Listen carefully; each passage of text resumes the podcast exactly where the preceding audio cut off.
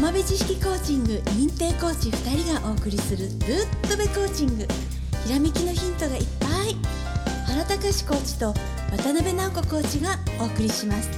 それでは本編スタートです。皆様こんにちは。渡辺直子です。こんにちは。原隆です。はい。前回はホメオスタシスとストレスのお話をしたと思うんですね、えー、対処方法4つあって認知の歪みに気づいて、えー、修正するっていうお話は次回って話したと思うんですけれども。はい。今日はねその話から始めていこうかなと思います。はい。えーと、いっぱいあってねあの10個くらいあるんですけどそのうちから2つくらいですかね今日お話ししますね。ね。あの何でもね白黒つけようとするそういう考え方。ね。そういうあの完全主義というか完璧主義っていうかねそういうのも一つなんですよ。うん、あとねあのいっつもそうなんだよねって思っちゃう。もう一般化しちゃうような考え、うん、こういうのもねやっぱりねあのちょっと修正していくとね物事がね柔軟に考えられて、うん、まあねとかねそういうふうに考えられるようになるのであのいいかなと思います。今ね言われたことっていうのはやはりスコとまあ心理的盲点。ね。そういう話というかそれが原因になっててっていう話なんだよね。はい、うん、あの今回ね、えー、ちょっと前かな。あのメールでね質問が来たのも当てはまるかなと思うんですけども。はい。でちょっと紹介しますね。はい。今自粛生活の中で孤立や孤独をどうしたら対処したらいいのか。今の状態状況の中で交友関係などを広げていくにはどうしていったらいいのか。私は自粛生活の前から偏った思い込みだらけになって周りを通り避け孤立した状態でした。以前壊してしまった関係の修復や新しく築いていくにはどうしたらいいのか。そして人と接触を避けなければというモードの中で交友関係やコミュニティはどうして広げていけるんだろう。これからどういう形になるんだろうと考えているのですがちょっと分からなくて。うまくお伝えできたか分かりませんがアドバイスをいただけないかとご連絡いたしました。よろしくお願いします、うん、こういうね、えー、感じでねまあ混乱してるっていうのがよくわかるね。はいそうですね、うん、はい、今ねあの自粛がねだんだん緩和されている地域もあるんですけれども、うん、もうその癖が残っちゃって動きが取れない状態になってるんですよね。でいろんな考えだけがぐるぐるぐるぐる頭の中に浮かんできちゃうんですよ。はい、そうね。あのあのどうしても仕方ないわな。これは、はい、あのうんホメオサシス道長っていうちょっと前のねあの前回の話もあれやけどどうしてもその周りからの周囲からのそういうメモを、うん、気にしちゃったりさ、はい。えー、やっぱり認知するにあたり不況な感じがねあの、毎日続いちゃったんでねどうしてもねね仕方ないなっていう気がする、ね、はい、うん。はい、ということでならこれね、はい、そうですね。うん。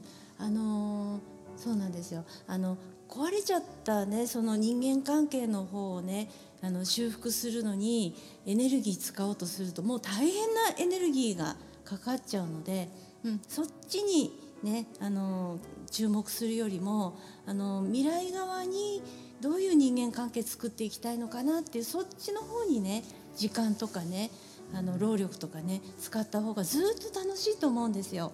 うん、うんね、だからあの人間ってねこういうふうになりたいって思った通りになるようにできてるんですよ。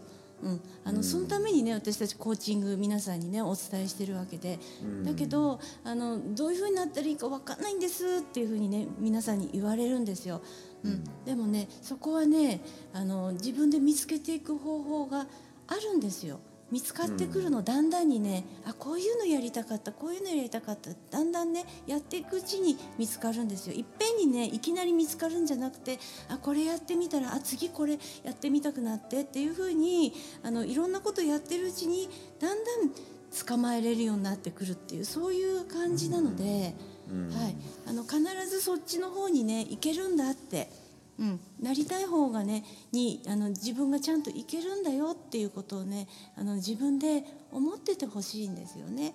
うん、うん、はい、まあね偏りがあったっていうことは自覚しててでまあ人間関係がっていう風な感じやからだからとりあえず今までの思考方法ではまあ、えー、スコトーマがたくさんねあってで、えー、まあ人間関係の中でもちょっと不具合を生じたというのはあると。でそれはまあ置いといてで、えー、新しいそういう人間関係作る時に、えー、そのスコトーマをなくなすというかそういうふうな方法で人間関係を新しい人間関係を作るでそれができたとしたらまたちょっと時間経ってまたその壊れた人と接触した時にその良い方法で接すると壊れたものが治るということあるかもかね。そうですね。うん。はい。とりあえず今みたいな感じとりあえず置いとけばいいよね。そうですね。ね。はい。保留みたいなね。ね、で新しい方に目を向けてそっちの方に今エネルギーとかね時間とか使ったらね、うん、いいんじゃないかなと思うんですよ。うん、うん、でそのためにはねやっぱりこう、あのリラックスしていくことがすごい重要で力入っちゃうとね、あの思うようにこのね、うん、あの時間も労力もね使うようにできなくってあの、体もね疲れちゃうのでそうじゃなくってリラックスしながらやるっていうことがねできたらね、もう最高いいと思うんですよね。そうするといろんなことがひらめいてくると思う。はい、まああの今の騒動でも一緒やんかね。もうなんだかんだとこう確かにこう騒動が始まってから、えー、結構こうまあ、ピークを超え。で、まあ、落ち着いた時に、まあ、今落ち着きかけて落ち着いてるって言ってもいいけども、まあ、確かにこうでの扁桃体に優位になってうんまあ不安になった時もあるけどもなんかその時の行動をちょっとね今落ち着いた時ならではに考えれる時に振り返ってみていやあれはやりすぎだったなとかね。うん。いやそこまで心配せんでもええやんかとか。まあそういうふうに思ってまた元に戻すっていうかさ。そういうのはいるわなというのは感じますね。はい。でその時になおかつこう今ね今回の話題のリラックス方法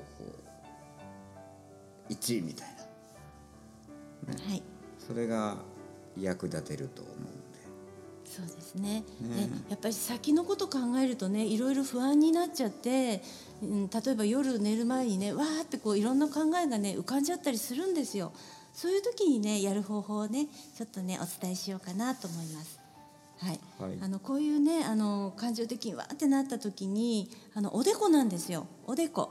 おでこにあの指先をねあのちょっとねこう触らせる感じあの、うん、両手のあの人差し指中指薬指ねこの3本3本をおでこの眉の上あたりですねあの、うん。おでこの生え際と眉のこの間あたりに軽く当てるんですよ。もうこれだけ、うん、これで何が起こるかっていうとファイト・オア・フライトの反射反応が起こっている時にあの緩和してくれるんですよ。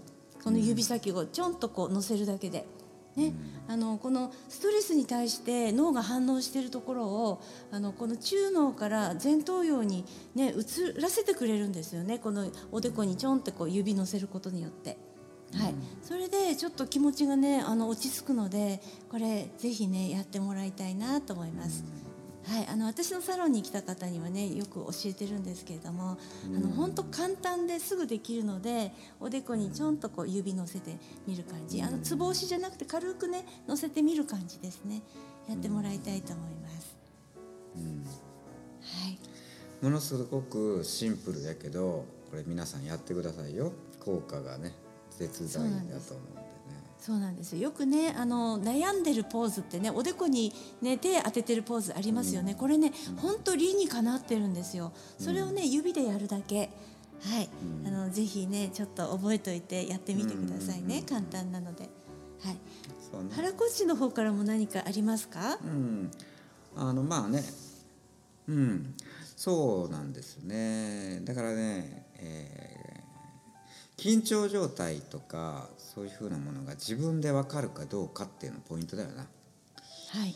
うん、で、えー自分のことってさ自分で分かりにくい。でその時に、えー例えば、まあ、まあく今だったらそういう考え込むことだよね。そういう、はい。な不安だからとかさ。でその時に頭がこう、うん、ちょっとこう重いなとかさなんか軽く痛みを感じるなっていう時は呼吸が止まってるはい。とかいう時が多いんだよ。はい。でその時にその自分であの気づいて今ね教えてもらったあのおでこの方法はいをやると非常にいいんじゃないかなと思いますけどね。はい。うん。はいありがとうございます。うん。はい、あのね、なかなかねその未来側が分かんないとかどういうふうになったらいいか分かんないんですって言われるんだけれどもあのきっと見つかるし見つかるしあの本当なりたい自分になるんですよ。うん。思った自分になるので、はい、もう今ね動きが取れないように思ってても今変われるので、はい、できます。まあ、はい今だったら変われるよね。はい、そうですね。うんこういう時やからこそこう考えれてさでその進化の時やからねあ進化ね。あいいこと言いますね。うん。そうですね。進化の時ですね。うん。はい。やっぱそういう事態に陥ったからこそ考えれる振り返れる時でしょ？やっぱりね。はい。ね。はい、うん、自分が今進化の過程にいるんだって思って、うん。はい。ぜひ未来側の方にね顔を向けて進んでいっていただきたいと思いますね、またね質問とかねあのメールとかで送っていただけたらねあの、はい。番組の中で取り上げて、えーそれに対してねあのアドバイスできるんでね。まあ皆様よろしくお願いします、といはいよろしくお願いします。本日もありがとうございました。ありがとうございました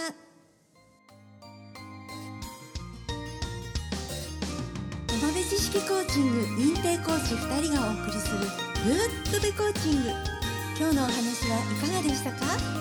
ひらめきのヒント見つかりましたか？質問のある方は説明書きにあるメールアドレスにどうぞ。